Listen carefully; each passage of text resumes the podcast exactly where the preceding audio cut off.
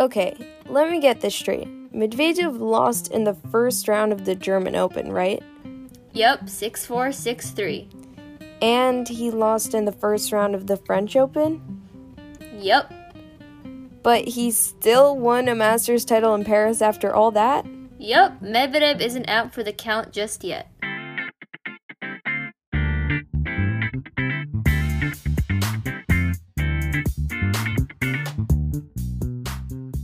Hello, everyone, and welcome to Hold On to Your Racket, the podcast for Gen Z tennis fans. We're your hosts, Shravya and Josephina.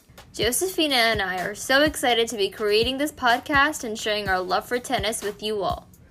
Shravya and I are two high school gals and tennis fanatics united together by our on the court and off the court companionship. And we're the young female voices in modern day tennis you've been looking for, so we hope you enjoy this episode and stay tuned for more. Okay, guys, welcome to another episode of Hold On to Your Racket. This is episode 27. Uh, today is November 8th, and obviously the Paris Masters 1000 tournament just wrapped up today, and we have the last WTA tournament of the year coming up in Linz, so we want to use this episode as a chance to cover both of those. But first, we have a very particularly, very particularly exciting hot headline going into the 2021 tennis season. Yeah, Bianca Andreescu is apparently fully recovered from her injury. She had an amazing 2019 season last year. Um, of course, with the North American hard court swing taking the Rogers Cup title in her home country of Canada and the U.S. Open title. So we haven't really seen much of her since then because of this injury, but it's great to see that she's fully okay now. Yeah, she said recently in an interview that, quote, um, she feels 100% and she's committed to playing the Australian Open, which is awesome. And she also said that she's quote perfectly healthy, so 100% perfectly healthy. Great to hear from Andreescu. Um, unfortunately, based on the past like year or two that we've seen her, she has been pretty injury prone. So we're happy to see that she is healthy now. And she recently shared a video on social media of her getting back onto the court and playing. So we're excited to see her back because she definitely was a big name in 2019, and hopefully, she won't have any other injury stumbles in 2021. And all the best for her season. Diving right into the Rolex Paris Masters recap, Felix Auger-Aliassime and Hubert Hurkacz took the doubles title. They are now going by the name Hubelix they took out U.S. Open champions and Roland Garros finalists Bruno Soares and Mate Pavic. They saved five championship points in the second set going into that, and this is a first doubles title for Hurkacz. And this is also Felix Auger-Aliassime's first title overall, and it's a Masters event, um, which is not, you know, a small feat. So we're confident that he'll be able to carry this into singles. He obviously made the finals of one of the Cologne tournaments just before, and we had that whole conversation about how he's been to so many singles final but finals but hasn't taken a title yet. But I think this is a great confidence boost for him and obviously shows that he's capable of playing big match tennis. I mean, you don't save five championship points without being able to play big match tennis. Um, and he's also playing in the Sofia Open this week, so there's definitely a chance for him to take a title there. But onto the singles side, we had Russian Daniil Medvedev, who we said wouldn't really have a big chance in this tournament, taking the title by defeating Alexander Zverev 5 7, 6 4, 6 1 to win his first Paris Bercy title. And this was actually really funny. He said in his, I think, like his post match interview or whatever, that he was complaining to his wife earlier about how he's not playing well as well this year. He hadn't made any finals. And of course, we all remember in 2019 when he made nine finals. So it seems like he was able to regroup really well here in Paris. And we counted him out too early, but it's pretty impressive that he was able to kind of, you know, um, take his current his recent losses on the chin and really bring out some of his amazing tennis in Paris. Yeah, he really kind of came out of nowhere in this tournament. And looking at the finalists, is Zverev's winning streak going from the both Cologne titles and into the finals ended. So he's been playing well, but as you know, he is facing some serious domestic abuse allegations if you haven't already. And if you feel comfortable doing so, please read Olya's story in the Racquet magazine written by Ben Rothenberg to hear her account of what she says was an abusive relationship with Zverev. So, considering all this, he has been playing really well, and just the mental situation is really confusing for people who watch tennis because since he has all this going on and he's still playing so well, it's kind of concerning, I guess. Yeah, I would agree. There's definitely commentators out there praising him for it, but as Josephina said, in our view, it's kind of concerning because these are some serious allegations and just the way he's been reacting about them, aside from just his tennis. Um, but just his general reaction towards them hasn't an been, attitude towards it. Yeah, it hasn't been you know supportive or taking them seriously, regardless of whether they're true or not. I mean, it's pretty obvious from her story that she's really speaking from the heart, and this is very emotional for her. Um, but there, regardless, this is something he should be taking seriously, which it doesn't seem that he is. But anyways, Daniil Medvedev, I mean, this is a definitely a good sign for the Russian going into London because, as we said, the season hasn't been as great for him as it was last year, but you know, this could be game changing for his performance in the Nitto ATP finals. Speaking of which, be sure to stay tuned in the next couple of days for our preview of the Nitto ATP finals, where we'll have more discussion of that year end event.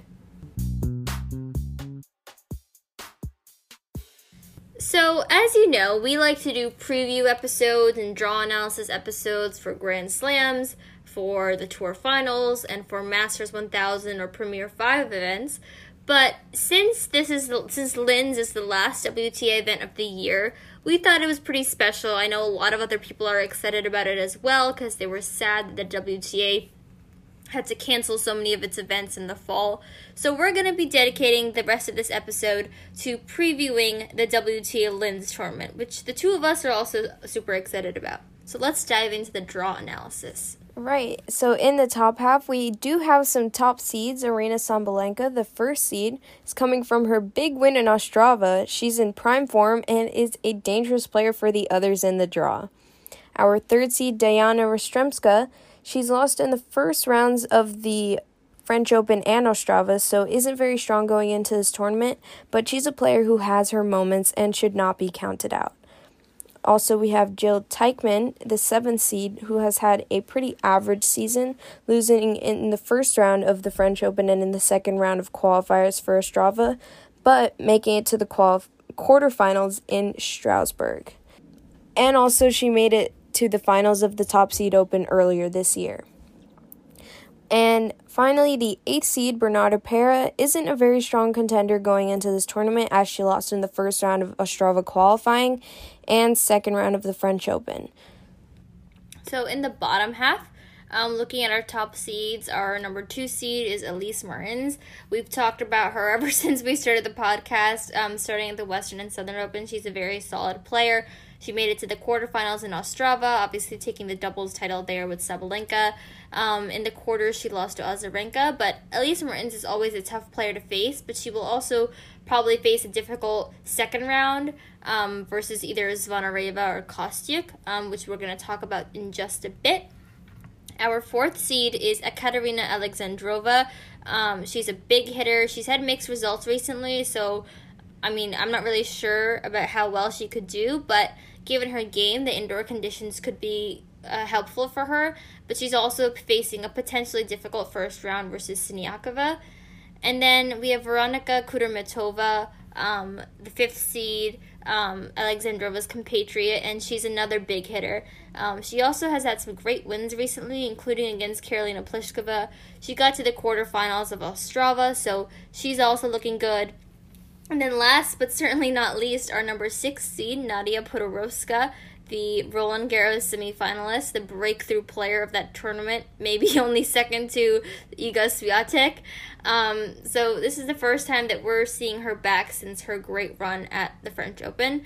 Um, so it'll be interesting to see how she does. We don't really know what to expect from her given that she's just made this huge breakthrough, but definitely someone to keep an eye out for. And on the topic of keeping an eye out for people, moving into the people who we think can make potential breakthroughs, I'm starting out with Océane Dodin, a qualifier. She's a big hitter, she has a nice serve, and she recently won an ITF title in Cherbourg, France. France. I don't know why I said that with a French accent. And Next up, I have Sorana Cîrstea. She upset the ninth seed Johanna Konta in the U.S. Open just this year in the second round and is a name that you might want to be on the lookout for because she is capable of doing damage. In the bottom half, um, the first person I picked was Sarah Sorribes Tormo. She had that great run in Ostrava in the quarterfinals before losing in that crazy match versus Sabalenka. But the person who I am going to want to watch the most in this tournament and the person who I really think could make biggest breakthrough um, is Marta Kostyuk. She's an 18 year old from Ukraine. We remember her amazing match versus Naomi Osaka at the US Open. Um, Kostyuk just entered the top 100. She's gotten to the finals of two ITF events in just the past 14 days or so. So she has a lot of momentum going into the tournament and certainly a lot of firepower and starting out with our tiebreakers, where we choose some first round matches that we think will be interesting, and we choose the winners. Um, I'm starting out with Barbara Haas from Austria. She has the home advantage and is a wild card going in. She reached her high singles ranking earlier this year, meaning she is on her way up. So definitely somebody to be looking out for. Versus Veronika Kudermetova, the Russian fifth seed in this tournament.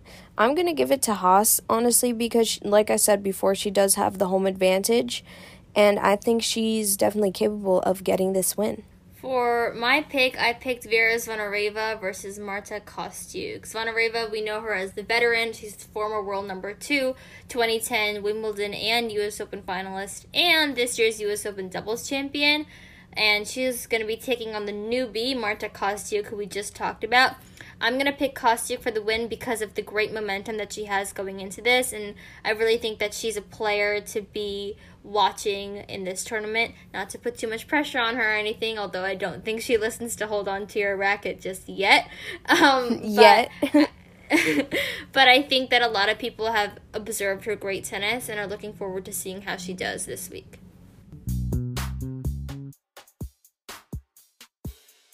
So going into our aces and double faults minus the ace section, again the double faults are the some little lows of the week, you know, not exactly the greatest moments. So our only double fault is Alexander Zverev's finalist speech. I'm just going to read the quote and you could decide what you think about it after. I know that there's going to be a lot of people that right now are trying to wipe a smile off my face, but under this mask, I'm smiling brightly. I feel incredible on court. Everything is great in my life. The people who are trying can keep trying. Quote unquote, everything is great in my life. Okay. Okay, buddy. Okay. Okay, buddy. Okay. I mean, I'm just going to okay. say, even if he's innocent, like, this, we said this in, like, I don't know when we talk like in tennis talk in the beginning we said even if he's innocent like these are some serious allegations and he's kind of brushing them off and being arrogant about them which is really harmful and hurtful and just perpetuates like the distrust people have in women coming forward.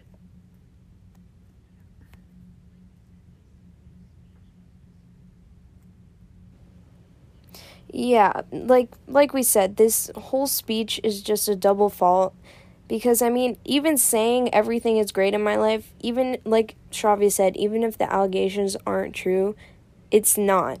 Like this is so serious. And the fact that we're taking it more seriously, that that is concerning. Thank you so much for joining us and that is game set and match for today. If you like this episode, please let us know and stay tuned for more. We'll be providing you all the coverage of the Linz Open, the Nitto ATP Finals, and, of course, updates on all the T on Tour. Email us at holdontoyourracket at gmail.com for any questions and leave a rating on whatever platform you're listening on. Hold On To Your Racket is available on Spotify, Apple Podcasts, and Google Podcasts. Follow us on social media at Hold On To Your Racket on Instagram and at HOTYR underscore tennis pod on Twitter. Our next episode will be released in just a few days where we will preview the Nitto ATP finals. We'll be releasing a Linz recap shortly after, so stay tuned for both of those episodes. And remember, my name is Josephina. And my name is Shravya. That is, if you enjoyed this episode. If you didn't like it, please tell your friends my name is Robert and Shravya's name is Steve. See you next time.